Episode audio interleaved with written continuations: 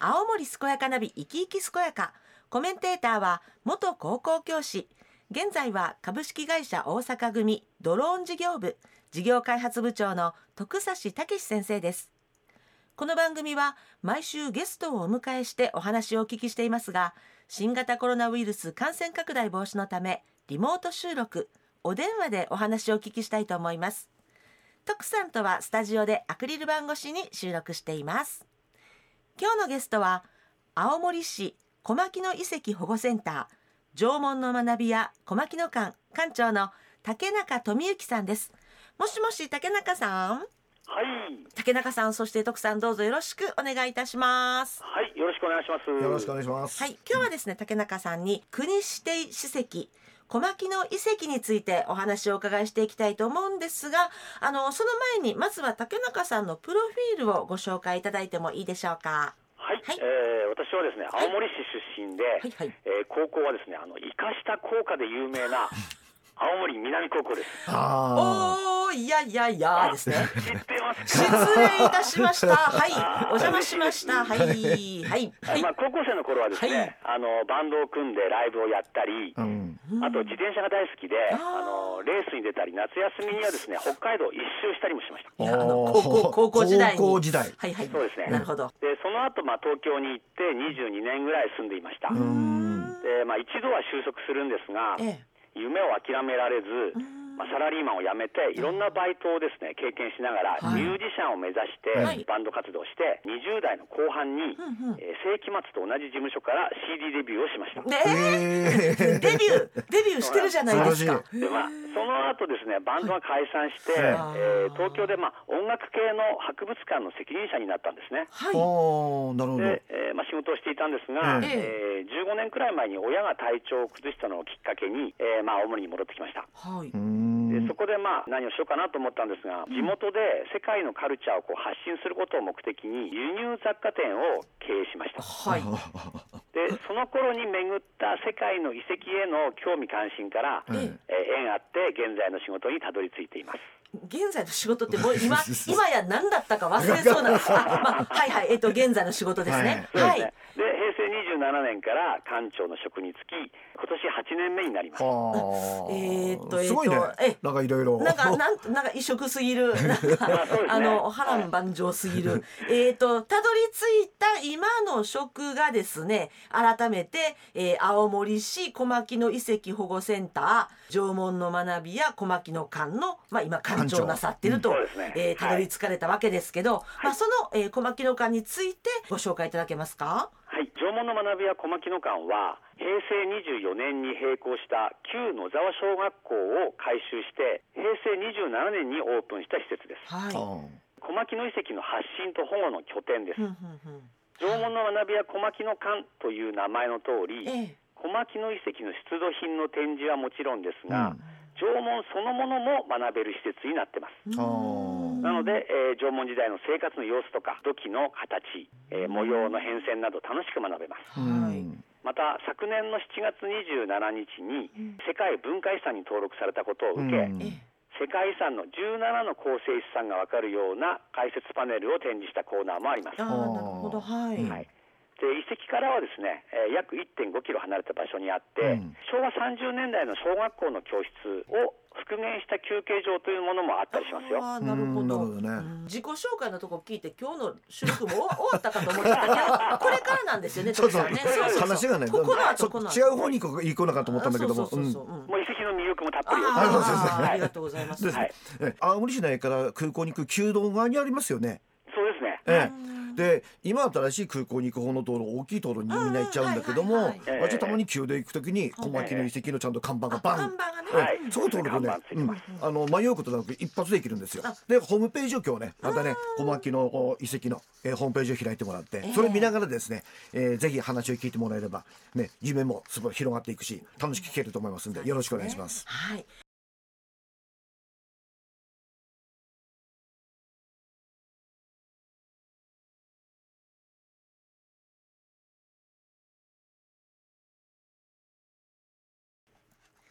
元気に健やかに自分の人生を楽しむそんな人を応援する青森健やかナビ生き生き健やか。今日は徳さんと一緒に青森市小牧野遺跡保護センター縄文の学びや小牧野館館長の竹中富之さんにお話を伺っています。あの改めてなんですけれども小牧野遺跡についてぜひ教えてください。はい小牧野遺跡はですね、はい今から約4000年前の縄文時代後期前半の遺跡です。後期前うん。半はい。日本最大級の大きさの環状列石ストーンサークルを主体として、はい。標高145メートルの大地上に位置しています。はい。環状列石は埋葬採取儀礼に深く関わるもので、うん。膨大な日数と労力をかけて作られており縄文人の組織力を見せつけるモニュメントでもあります。うん小牧野遺跡は、はい。そうした縄文時代の創造や祭祀などに関わる精神生活、ん。また土地の造成や石の運搬などの土木工事の実態などを知る上で極めて貴重であることから平成7年3月に青森市としては初の国指定史跡となりました、うん。でまあ、これまでの調査ではですね、うん。三重構造の環状列石のほかにはい。縦穴式住居跡、うん。土器田んぼや土工母群は貯蔵穴や異物の捨て場。あと湧水遺構道路跡などが見つかっています。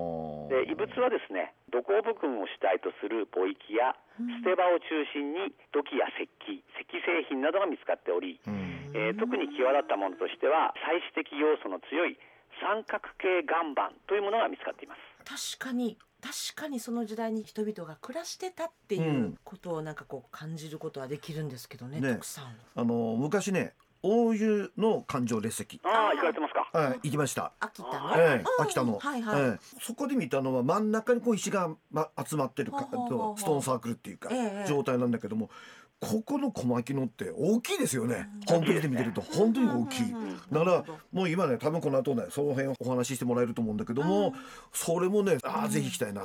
あとその三角形岩盤。うんっていうのもなんかこう見ててあ魅力的だなと思いましたね。三角形の石岩ということなんですね。そうですね。三角形のこの岩盤をですね、ええ。ー加工してるんですね縄う文人ん下は平らなんですけども、うん上の方がこんもりしてて、はいさらにそこにこう模様をこう入れてるんですねあ。ーなるほどなるほどだから岩盤というふうに言うわけですね。はいはい。まあちょっと聞いてたら本当にもう時間がいくらあってもねうん足りなさそうなんですが、その中でも特に今も徳さんがちょっと言ってた環状列石についてあの少し詳しくご紹介いただいてもいいでしょうか？はい、小牧野遺跡の環状列石は大規模な労働力によって構築された直径55メートルにも及ぶ日本最大級の、まあ、モニュメントといえます。55メートル直径が、はい。で使用された石はですね約2900個です。あはい。直径35メートルの外体、はい。えー29メートルの内体、うん。えー2.5メートルの中央体という三重の輪のほかに、一部四重となる古城の列石や、えー外体を囲む直径4メートル前後の環状列石などで構成されています。で環状列石の外体と内体は楕円形の石を縦に置きはい。その両側に平らな石を数段積み重ねてあたかもこう石垣を築くように並べられているんですね。あ何かこう規則性があるということなんですね。すはいへでこれら縦横縦横の交互のこの列石というのは、まあ、ーはい。列石はとてもこう全国的にも珍しくて小牧野式配列と呼ばれてるんですね。そうなんですね。うんで環状列石の中央に立ってみると、うん列石の内側に広い空間があることがわかるんうです。の広場はですね、はい。多くの人々が集うことのできる、まあ、面積が確保されてて、うん。彼らの精神生活と関わるこう祭祀場お祭り場だったのではないかと考えられています。でまたこの広場のですね周りが石垣状の列石に囲まれているためになんというか円形劇場のような空間になってるんですね。なんかロマン。そうそうそう。ねそう。まあ石ってこうなんていうかな。いろんなこう魂が入ってるっていう感じがしするしほんでパワースポットじゃないのかなっていう感じがするんだよね。うん。なんか館長さんエネルギー感じませんか？私がそれをあんまりこう喋っちゃうとですねあそうですか。すいません。若干若干あの、あれがあるんですけども、えでもあのすごくパワーを感じると言ってくださるお客様はたくさんいらっしゃいます。あでしょう。なんですね。ん。見てるだけで感じるもん。うん。ね思ったよりも大きいんだなって私大きいですね。しましたね。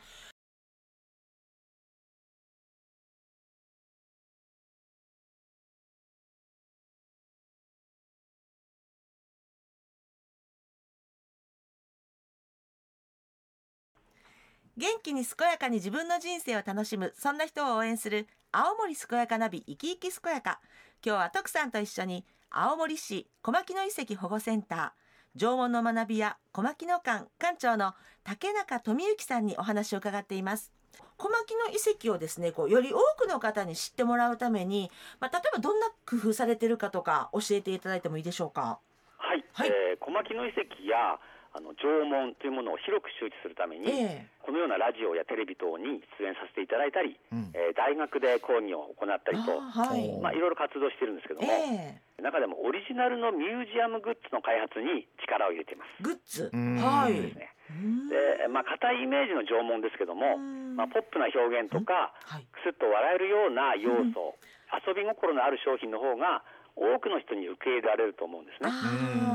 あそういう要素を通じてもっと縄文の敷居を下げて多くの人に関心を持ってもらいたいと思ってあーだってすでに知事がもうメガネ愛用されてるんですよね。す。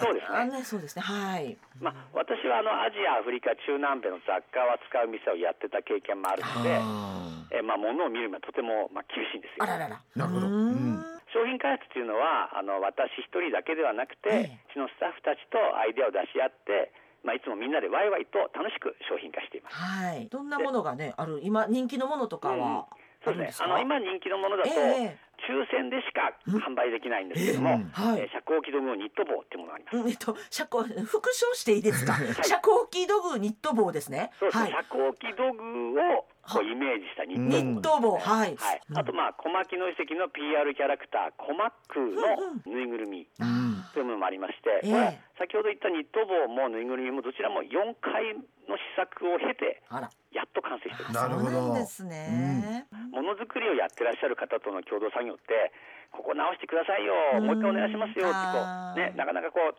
時に厳しいことを言わなくてはいけない反面、ええ。まあ、とってもやりがいがあって商品がこうヒットした時にはですね、まあ、作家さん含めてみんなでチームで大喜びわあ、うん。そうなんですね。はい、ちなみに昨年ええ。10月9日の土偶の日には、え、土偶の日？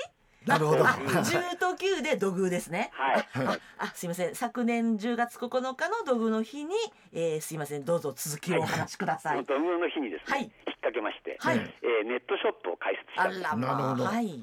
今まではその世界遺産登録の認知度アップのために、えまあ、それを後押しするような気持ちで作っていた商品なんですけど、ええーまあ、今ではそれがこう全国の方々にん、えーもう販売して愛されているのは本当にとても嬉しいことだなあと思っています。ら、そうなんですね。すごいねホームページ見るとね一石のホームページよりもグッズのホームページの方が多いんじゃないかなええ本当に？はい、いやこのニット帽とか。そうそうそうでもニット帽とかねめちゃくちゃおしゃれあ、おしゃれ。おしゃれだしあと T シャツとかねあ、T シャツ？そうシャコベイビーとかさシャコベイビー？ねまあ、あまり興味関心のない方にもこう入り口として入ってもらえたらなと思ってます。けん玉じゃないけどシャコ剣あなけん玉。ね、はい。なかなか本当面白いもの開発してるなと思いますよ。へうんありがえとうございます。ね、そういうものを通じてね皆さんにもっと知っていただくそうそうそう。まあ、もううんすでに知っていただいている方が多いみたいですが。あのちなみに、はい。あの無限がこうテーマソングを出すとかそういうことは？まだないですね。ああそうですか、まあ、今後ご検討今密かに今あ計画中。そうかもしれない。まだシークレットはい、ああかもしれない。ごめんなさい、えー、すいません。じゃああの竹中館長あのもう最後になってしまったんですけれども、はい。ぜひですね竹中さんからリスナーの皆さんに一言メッセージをお願いいたします。はい。皆様、ぜひ、あの、世界遺産に登録された小牧野遺跡においでください。はい。青森市街地をですね、まあ、一望できる場所にありますので、自然もたっぷりですし、景観も非常に綺麗に楽しむことができます。あそしてまたあの縄文の学びや小牧野館への入館の際には感染症対策のために検温と、えー手指消毒にご協力をお願いします。ーはいで見学の際にはですね、まあ、他のお客様との距離を十分にとってご覧いただきますようお願いします。うんで最後になりますが、まあ、マスクも忘れなくということでどうぞよろしくお願いします。はい、うんありがとうございます。徳さん、私、今日のお話聞く前と聞く後とでもう、なんかすごく印象が。だよね。のまず一つは感情のイメージから。感情 で式のね。ぜひ私真ん中に立ってパワーを感じ。そして縄文時代の雰囲気を味わいながらあとそこにあるグッズにパワーを込めてでうちに持ち帰りまた縄文を楽しむというふうなことでいきたいですね。ははいぜひ参りますんでよろしくお願いします。はいお待ちしておりますよ、まあけん玉もやるんでしょ？そうそうそうそう。あけん玉も楽しむということで。あけん玉今売り切れ中です。ああ残念。すいません。まあじゃあ時期を見てということで、ですねはい、はい。ぜひ次の機会に、ははいい、えー今日は徳さんと一緒に青森県総合社会教育センターの連携機関である青森市小牧野遺跡保護センター縄文の学びや小牧野館館長の竹中富之さんにお話を伺いました。竹中さんそして徳さんどうもありがとうございました。はいありがとうございました。ありがとうございました。